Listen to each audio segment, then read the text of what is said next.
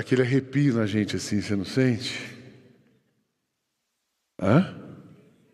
Sim, né? Tem alguém aí? Ainda está baixando, né? Que delícia a gente saber que o Espírito de Deus está aqui com a gente, que o Espírito de Deus trabalha com a gente, que o Espírito de Deus fala com a gente. Na verdade é o Espírito, e a gente, essa série de promessas, a gente tem ouvido bastante sobre isso.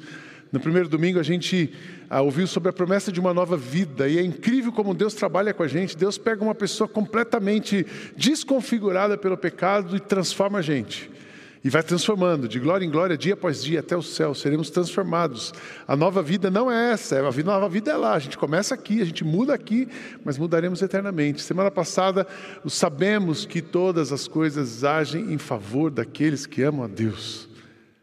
Como é difícil e como é importante a gente interpretar corretamente a palavra de Deus, porque se a gente pensa ah, só vai ter coisa boa na vida do crente, esse texto está tá mentindo. Não, todas as coisas agem em favor, sabemos que todas as coisas agem em favor daqueles que amam a Deus segundo o seu propósito, para que a gente permaneça firme no propósito.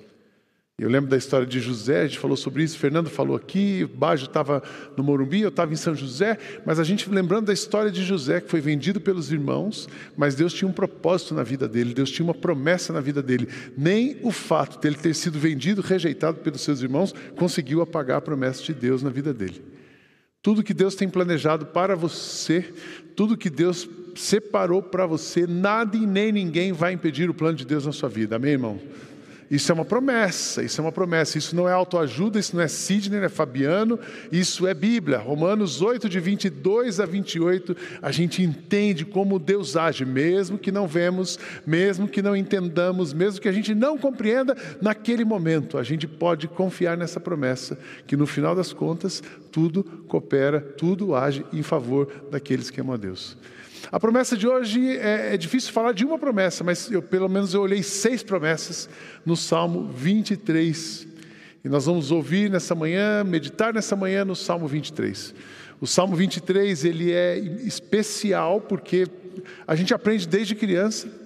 Eu acho que todo mundo sabe o Salmo 23 inteiro, quase decora, ou pelo menos o primeiro versículo. O que, que diz o Salmo 23?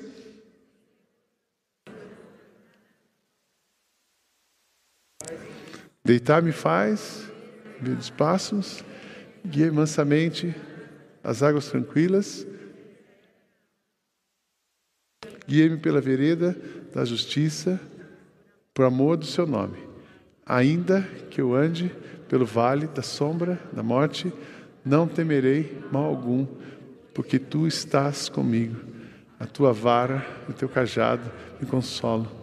Preparas uma mesa na presença dos meus inimigos e unges a minha cabeça com óleo. O cálice transborda. Certamente me seguirão todos os dias da minha vida e habitarei na casa. Ô oh, glória! Ô oh, glória! E é tão interessante, é tão interessante como é importante a gente conhecer, ouvir a palavra de Deus. Eu estava super cansado na sexta-feira. E eu comecei a ler esse salmo. O meu cansaço se foi. A palavra de Deus renova a gente fisicamente, renova emocionalmente, renova espiritualmente. Lâmpada para os meus pés é a sua palavra. Escondi a tua palavra no meu coração para não pecar contra ti. Então é importante a gente saber a Bíblia. Porque é na Bíblia que a gente ouve Jesus. E se você não ouve Jesus, você vai ouvir outra coisa. Aí você vai para o buraco. Então é muito importante. O Salmo 23 é um dos salmos mais conhecidos. É uma criança decora. Uma, eu, eu vou coloquei para vocês, vou colocar para vocês uma criança do nosso do nosso Kids. Ela está com a gente desde bebezinha, desde a idade da Maria. Ela nasceu aqui. E eu recebi esse vídeo do Kids. Eu fiquei super feliz. A Manu e eu queria dar parabéns para os seus pais, porque aqui a gente ensina, mas é em casa que eles vão desenvolver. A gente não consegue, a gente não pode se responsabilizar pelo desenvolvimento do seu filho. A gente se responsabiliza por ajudar, apoiar você. Isso sim. Mas é você. Então eu queria que a gente visse a Manu recitando o Salmo 23. O Senhor é o meu pastor, e nada me faltará. Deitar-me faz em verdes pastos, e guia-me mansamente às águas tranquilas. Refrigera minha alma e guia-me pelas veredas da justiça, por amor ao teu nome. Ainda que eu andasse pelo vale da sombra da morte, não temeria mal porque tu estás comigo. Muito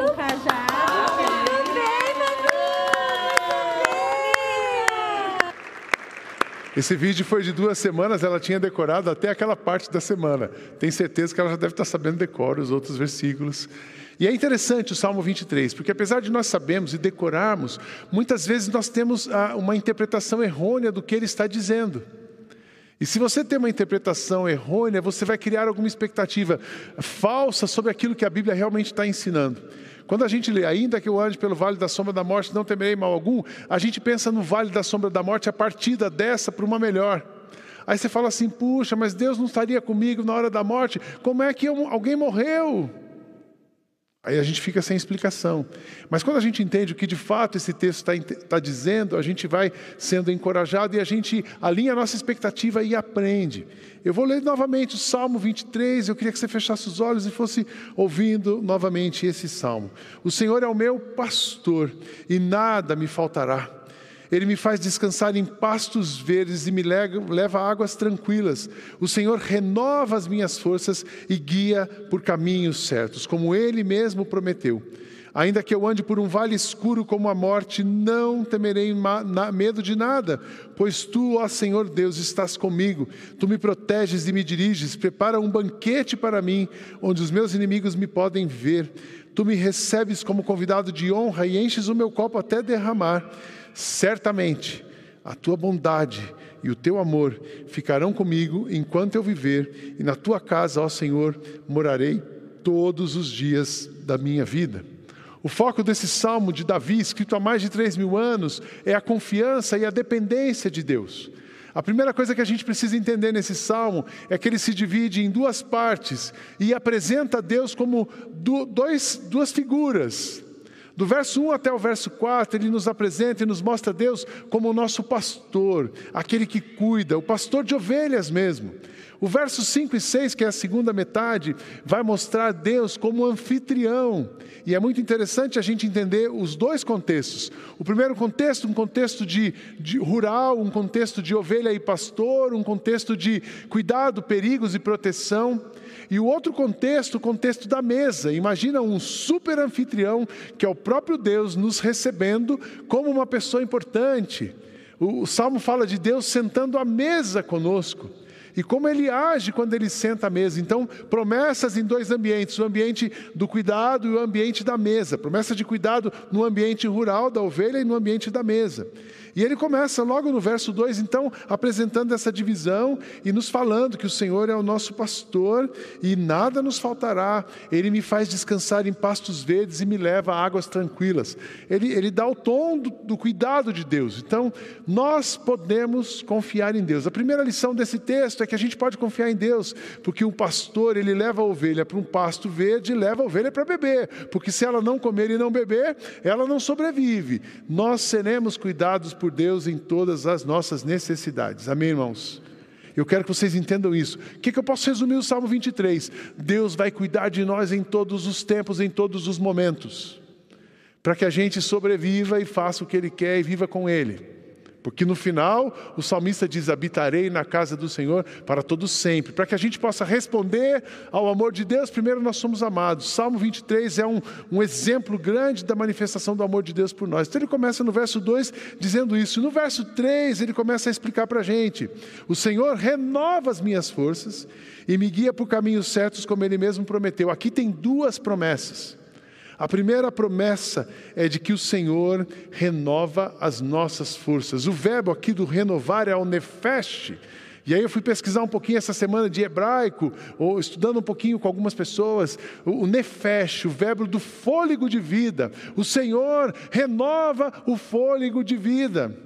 E aí, quando você pensa no pastor cuidando da ovelha, é fácil você pensar nisso. Que o pastor, ele vai restaurando, ele vai cuidando, ele põe a ovelha para descansar, tem muito sentido do descanso. Renovar as forças quer dizer, ele renova o vigor da ovelha. Se a ovelha andar demais, o pastor vai colocá-la para para descansar. Se a ovelha se cansar emocionalmente, o pastor vai mandar uma palavra para ela para se alimentar. Se a ovelha estiver sem forças, ele dá força aos cansados. Os que esperam no Senhor renovam-se as suas, renovam suas forças, subirão e voarão como águias e não se cansarão. Deus renova as nossas forças. Essa é a ideia, é a primeira promessa do verso 3. O Senhor renova as nossas forças, o Senhor renova o seu vigor para a caminhada. Quando você está cansado, quando você está já esgotou as suas possibilidades, pode saber que Deus nunca vai esgotar as possibilidades dele para você. Quando você não vira uma porta aberta, pode saber que Deus vai abrir a porta. Quando você não, te, não encontrar mais um balão de oxigênio para você, existe o nefeche de Deus. E ele vai invadir você, ele vai botar ar ele vai botar dentro da sua garganta, no seu pulmão, e Ele vai trazer de volta para você o fôlego da vida. E é tão bonito você ver essa história de fôlego da vida. Eu, nesse tempo de Covid, eu, quando vi aquele, aquele povo, Deus renova o fôlego da vida. Renova o fôlego da vida, sopra, Deus vai soprar o fôlego da vida. Ele vai trabalhar com você até que o propósito dele seja cumprido aqui. Depois ele te dá vida eterna mas ele vai cuidar da ovelha. O Senhor renova as forças e também renova o seu passo, o seu vigor para a caminhada. Na segunda parte desse versículo, ele fala que ele me guia por caminhos certos. Ele me guia por caminhos certos. As veredas da justiça, em algumas versão, versões, a outra versão que é na tradicional que a gente decora, veredas da justiça. Ele vai colocar a ovelha no caminho certo, e aí é caminho mesmo. É só a gente entender que Deus não vai deixar você ir para nenhum lugar onde Ele não vai. Deus não vai levar para você para você para nenhum lugar onde Ele não esteja. É o mais extraordinário é que Deus age assim por causa dele, por causa da honra dele, por causa do nome dele. Então Ele garante o seu cuidado de Pai amoroso. Deus vai mostrar caminho as veredas da justiça, Ele vai nos guiar por caminhos certos, como Ele mesmo nos prometeu. Deus é fiel a Ele. Eu já disse aqui, promessas humanas qualquer um de nós pode falhar, mas promessas divinas não falham. Deus é fiel a Ele, por isso Ele vai cumprir na sua vida tudo aquilo que Ele prometeu.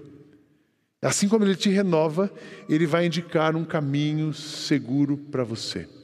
Eu não sei como é que está hoje o seu dia, eu não sei como é que está a sua semana. E às vezes a gente fica com tantas decisões para tomar, a gente fica com tanta. Às vezes a gente fica cansado de ter andado, perguntado e não encontrado resposta. E às vezes a gente fica cansado de ter tantas opções e não conseguir decidir, ou discernir o que Deus quer. Mas eu quero convidar você a colocar qualquer demanda que você tem hoje na mão de Deus, seja ela profissional, seja ela pessoal, seja ela do futuro ou do presente, você colocar nas mãos de Deus, porque nenhum momento Deus vai colocar você numa estrada errada. Amém, irmãos? É tão interessante esses 25 anos. Uma pergunta que eu sempre ouço do ministério: Sidney, você, e aí, você se arrependeu? Eu era empresário, irmãos. Com 17 anos, meu pai me emancipa, eu monto uma empresa minha empresa deu certo, eu, por isso que eu me caso com 18 anos. Casei com 18 anos, fui pai aos 20. Quando entrou aquele plano Collor, eu estava como empresário, eu tinha 150 funcionários, mas eu era presidente dos jovens da igreja. Aí fiz um culto para encerramento com os jovens. Eu tinha 21 anos, 21 para 22, tinha 20, 22, ia fazer 22. E eu fui, trouxe um missionário para falar e o abençoado do missionário fez um apelo no final do culto. Quem queria entregar a vida para Jesus? Só teve uma pessoa que quem queria entregar a vida para o ministério, para a obra. Só teve uma pessoa que respondeu aquela noite. Quem foi? O próprio. Você já pensou que você faz um apelo, vai só um cara para frente? Fui eu. Aí as pessoas, e aí eu tive, eu cheguei para a Kátia, falei, Kátia, Deus me chamou para o ministério. A Raquel tinha um mês e a Marina tinha um ano e dez meses. A Kátia falou assim: Sidney, vai dormir que passa. Você está louco? Você está maluco? Duas crianças dentro de casa, você vem me dizer, você quer, você quer me matar? Duas crianças dentro de casa, você está dizendo que Deus te chamou para ser pastor. Aí ela já começou a apelar, bonito, vai sair lá no jornal. Pai abandona a família para ser pastor. Eu disse, calma, calma, e aí foi um processo. E aí em 96 a gente foi consagrado ao ministério. E eu entendi que tinha que deixar a empresa. Então a gente sai de um patamar aqui e vem viver com salário de pastor de igreja, uma igreja de 120 membros lá no interior de São Paulo, em São José dos Campos.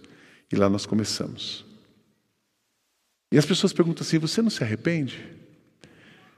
E eu quero dizer para vocês uma coisa, uma coisa que eu tenho muita certeza nesses 25 anos, assim como a vida de pastor não é fácil, tem muita coisa boa e muita coisa difícil, pastor passa perrengue passa coisa boa, você vive as quatro emoções assim no mesmo dia. Mas uma coisa eu nunca duvidei: Deus nos colocou no caminho certo. Se alguém chegasse hoje e me oferecesse dinheiro para fazer outra coisa, tem gente que pensa que eu sou empresário, tem gente que pensa que eu sou CEO, tem gente que olha para mim e fala assim: além, além da igreja, você trabalha onde? Fala assim: meu dia tem 50 horas, né? Ou então o cara pensa lá no farol e fala assim: a, a, a, o assunto que roda ali no bairro, olha, um pastor de São Paulo comprou isso aqui. Não é o pastor de São Paulo que comprou, é uma igreja de São Paulo. Mas uma coisa que eu não tenho dúvida é que Deus coloca a gente no caminho certo e cuida da gente todos os dias. Amém, irmãos? Não troco a nossa vida nos últimos 25 anos por nenhuma outra vida. Porque não existe nada melhor do que você fazer o que Deus quer. E quem que coloca você no caminho certo é só Ele. Você acha que um jovem, sabe qual era o meu sonho? Quero ser um milionário. Como é que eu ia escolher ser pastor? Você acha que a minha esposa escolher ser mulher de pastor se aos 20 anos a gente já tinha aquela vida boa assim e era tranquilo? Nós morávamos no melhor apartamento de São José dos Campos. A Kátia estava ali cuidando das meninas, tinha todo o suporte. Eu quase mato ela dizendo que eu vou ser pastor. Mas a gente, todos aqueles que entram no caminho de Deus e fazem o que Ele quer, nunca vão perder. O Senhor é nosso pastor e nos coloca, Ele sempre vai indicar caminhos seguros. Mas continua o texto.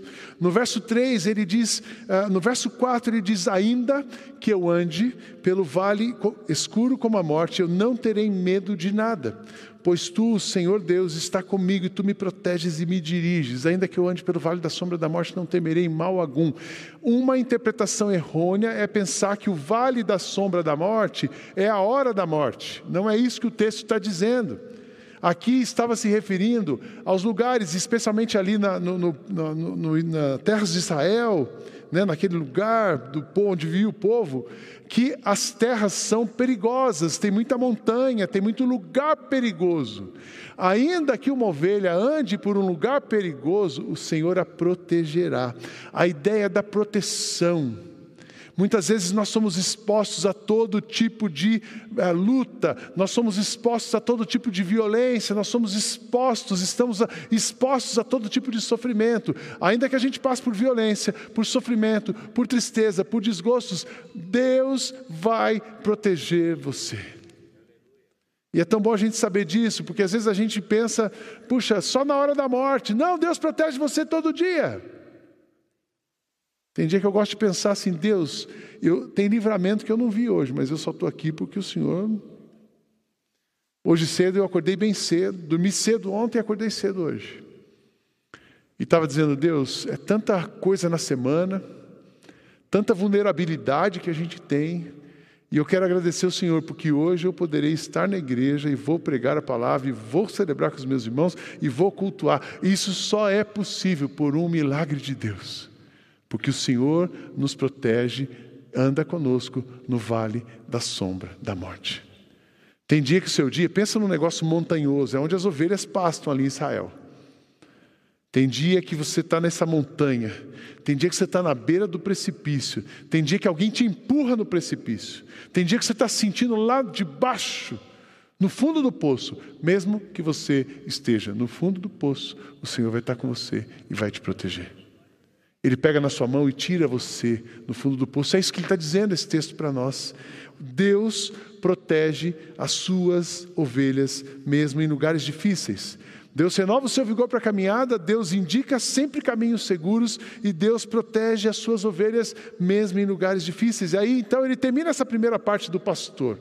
Um pastor que cuida, um pastor que orienta, um pastor que aponta a direção, um pastor que vai com você protegendo e não deixa você desviar, são promessas. E no versos 5 e 6, ele então fala do anfitrião que recebe o hóspede. O verso 5 nos diz: Preparas um banquete para mim, onde os meus inimigos me podem ver.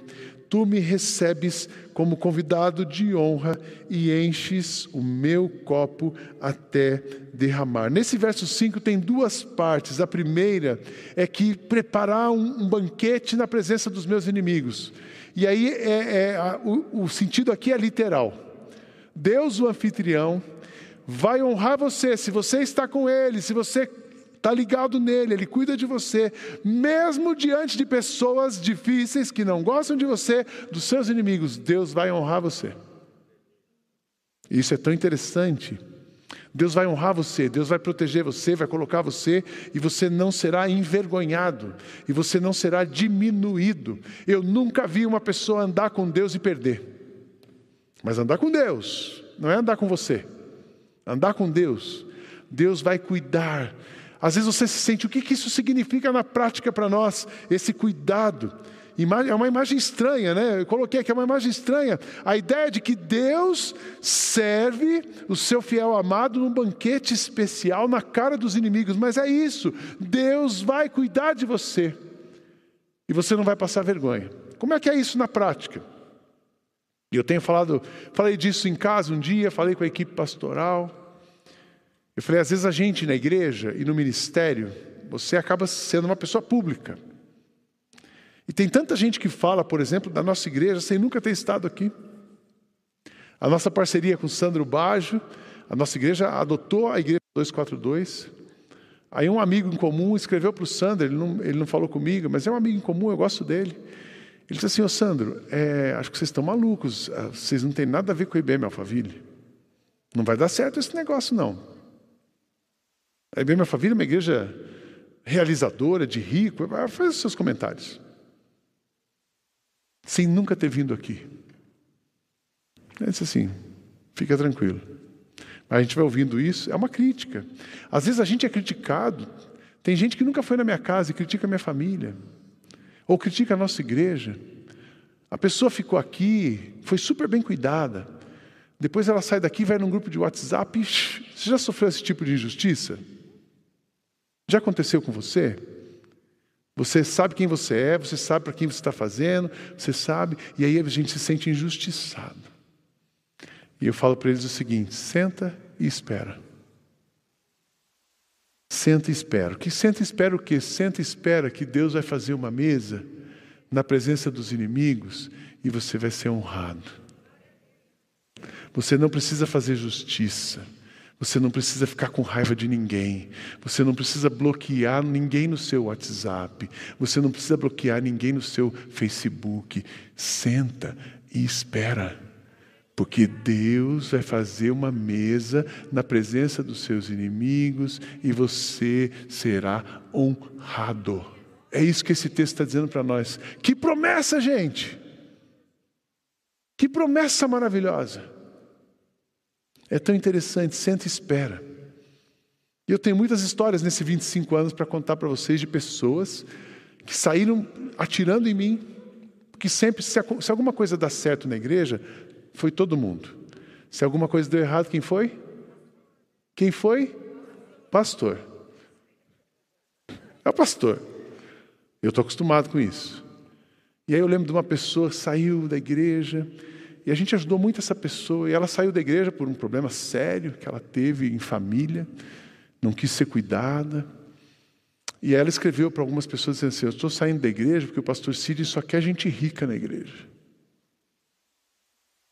E eu não respondi nada. Disse: Olha, vocês sabem que não é só viver com a gente aqui. Na nossa igreja tem a classe D, C, B, A, A, H, H, H, tem todo mundo. E todos são iguais. Eu falo com todo mundo. Eu respondo a mensagem de todo mundo que me escreve. Acho que você já sabe disso. Passados uns quatro anos, essa pessoa me escreveu assim, pastor, Preciso pedir perdão para você e para a igreja, que eu falei mal de você, falei mal da igreja, meu testemunho tirou pessoas da igreja, eu prejudiquei muita gente. Eu estou procurando as pessoas estou pedindo perdão para todas as pessoas. Deus, isso é a mesa que Deus prepara. Não precisa ficar com raiva da pessoa. Não precisa demonizar uma pessoa que, fez mal para você. Nem precisa ficar falando dela para todo mundo. Entrega essa pessoa para Deus e senta à mesa com Ele, porque Ele vai preparar uma mesa na presença dos inimigos. Que coisa linda, que promessa. Você, a promessa é: você será cuidado por Deus, mesmo diante dos seus inimigos. E ele continua, nesse mesmo verso 6, ele diz: Como convidado de honra, enche o meu copo até derramar. Até derramar. E aí ele continua: Certamente que a sua bondade é, me seguirão todos os dias da minha vida, mas como cuidado de honra. É, qual era a tradição? Quando você recebia alguém na sua mesa e você recebia alguém importante, você enchia o cálice até transbordar e você ungia. Em outras traduções, você ungia a pessoa. Aqui não é que Deus vai ungir você. Não é que Deus vai ungir você, mesmo porque Deus não vai ungir uma ovelha. Não, não tem, então é outra coisa. Aqui o cálice transbordando, Deus vai receber você com honra. Quando você recebe uma pessoa importante, unge aquela pessoa. Era comum você ungir, se você recebesse um rei, você ungia. Quando Jesus foi recebido com os discípulos, foi ungir os pés de Jesus. Então, Jesus, Deus, quando recebe você, Ele vai armar uma mesa na presença dos seus inimigos e você vai ser ungido e você vai ser recebido com honra, você vai ser honrado. Deus não desampara, Deus não desvaloriza, Deus não diminui nenhuma pessoa que segue a Ele, que está ligada a Ele. Amém, irmãos?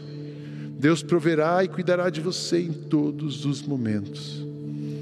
E por último, certamente que a sua bondade e, seguro, e, e, e o teu amor ficarão comigo enquanto eu viver. E aqui a gente tem uh, um ensinamento profundo. E a última promessa: certamente que a sua bondade e o seu amor ficarão comigo enquanto eu viver. Que, que significa isso? O verbo aqui, o seguirão, é o radaf.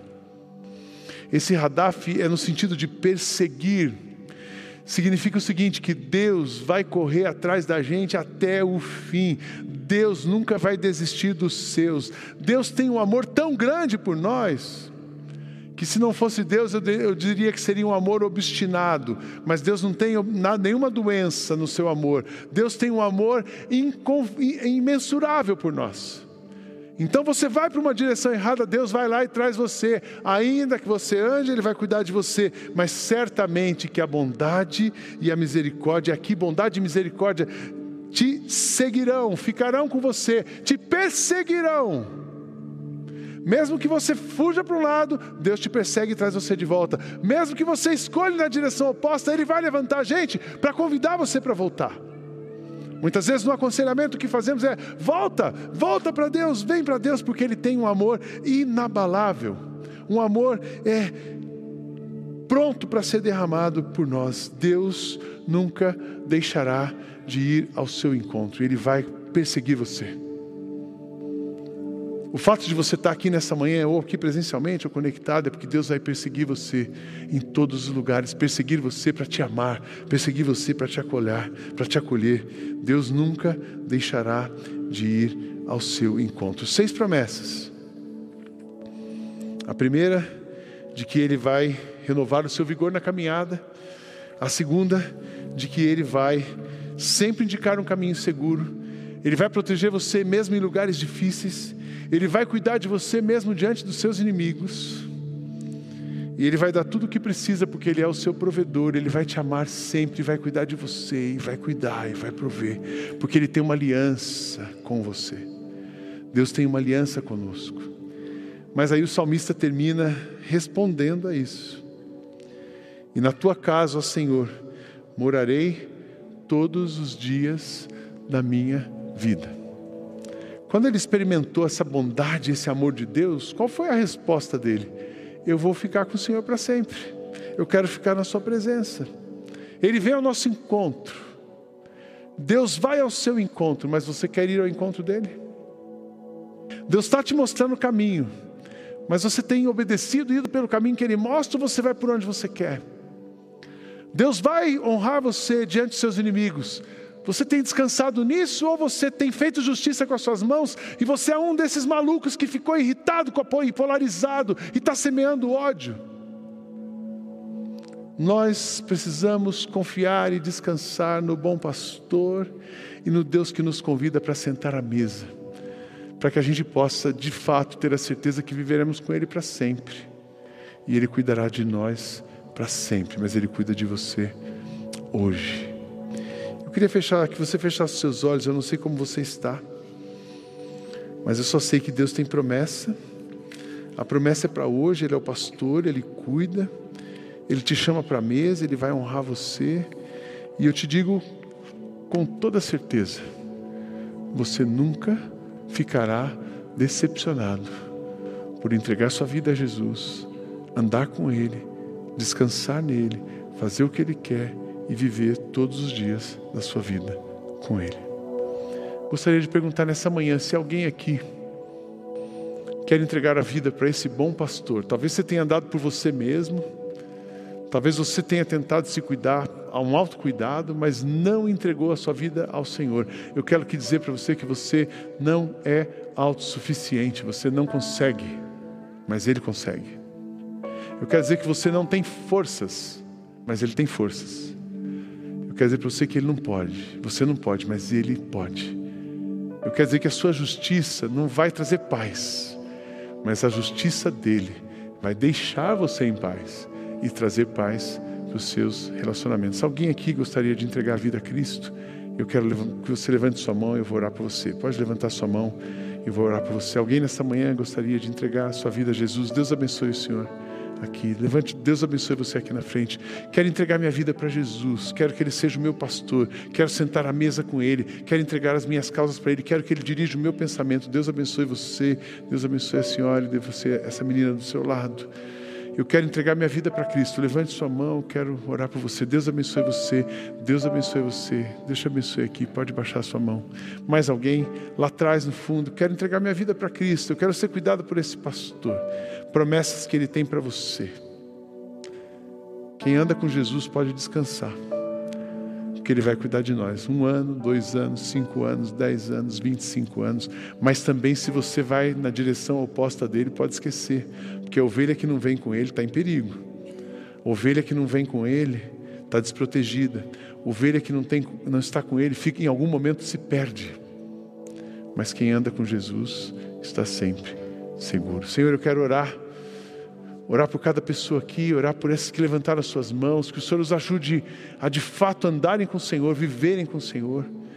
E peço que o Senhor, teu Espírito, como oramos aqui, venha ao encontro deles e traduza tudo isso para o coração deles. Também quero pedir isso por nós. Que o Senhor continue nos mantendo em paz, que o Senhor continue nos mantendo alinhados contigo, que a gente possa desfrutar dessas promessas, andarmos pelos teus caminhos, encontrarmos os pastos verdes, termos a direção correta, Deus, e também a gente ser cuidado pelo Senhor em todos os momentos. Muito obrigado por isso. Que essas promessas se cumpram todos os dias da nossa vida, até o fim dos tempos, onde viveremos eternamente com o Senhor. Em nome de Jesus. Amém. Deus abençoe você.